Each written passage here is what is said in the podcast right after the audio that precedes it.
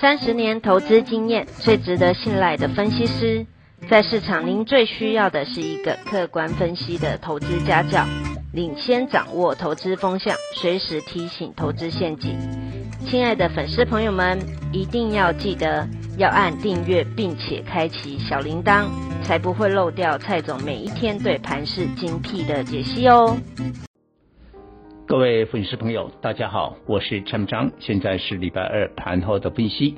三天的国庆假期之后，今天再度的迎来台北股市的重挫，本来盘中跌得更多，跌了两百九十一点，收盘是靠台积电力守平盘五百七十五，想当然了，应该是政府基金的复盘。那收盘是跌一百七十七点。收在一六四六二，今天为什么跌？盘前就讲过，从昨天美国股市本来涨得好好的，但尾盘的急杀，通膨的恐慌向外扩散，引爆点就是石油。美国的西德州原油期货收盘在七年来首度站上一桶八十美元。那更不用讲其他的化石燃料，像天然气，尤其是煤炭的飙涨。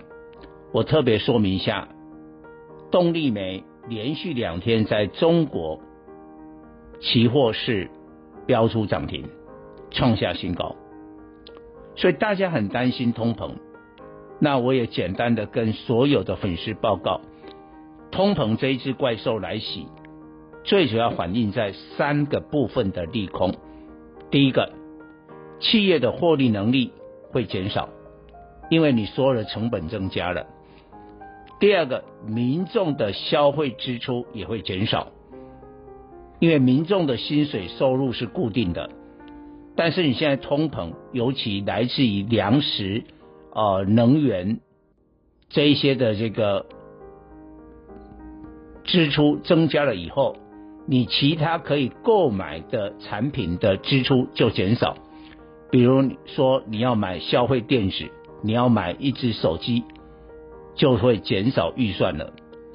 第三个部分就比较严重，直接冲击金融市场。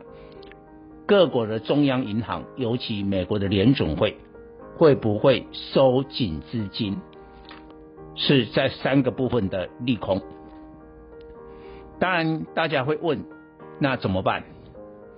我认为可能要看到十一月二号联总会的利率决策会议。假如他正式的宣布缩减 QE，那股市有可能利空出尽。但是现在就是最恐慌的时候，因为天天告诉你油价在涨啦，煤炭在飙啦，粮食在涨啦，那恐怕股市撑不住。我们认为短线会向一六一六二来再度测试低点，建议大家手上有有充足的现金，不要盲目的行动。不过初步研判应该可以守住。为什么？因为你今天仔细看，会不会跌得太夸张？今天的引爆点在航运，那这合理。为什么？航运是今年台股正相关的族群，也就是说。大盘一跌，航运股一定跌，而且跌得更凶。但是只要大盘一涨，航运股是一定一马当先。但是我为什么说夸张？今天货柜三雄，长荣、阳明、万海跌了九趴，直逼跌停。当然有很重要的原因，可能是筹码凌乱。但是你对比中国的中远海控，这两天都涨的，加起来都还涨一趴。今天它没跌哦，哦，这个你可以去查一下。今天它没跌哦，啊，我们是跌停。还有我讲过了，散装轮是社会通膨，但是有人会质疑啊，今天还不是跌？这个就是被货柜三雄给拖累。另外一个，大家也可能过于短期注意 BDI 的波动。波罗的海的 BDI 在最近两个交易日加起来跌了三趴，哦，这个大家觉得不得了。但是我告诉你，它九月涨二十二趴，九月涨二十二趴的时候，你散装轮也没有涨什么啊。但现在跌三趴，你就跌那么多，这个叫做过度反应。所以凡是股市过度反应的话，这个急跌之后就必然会反弹。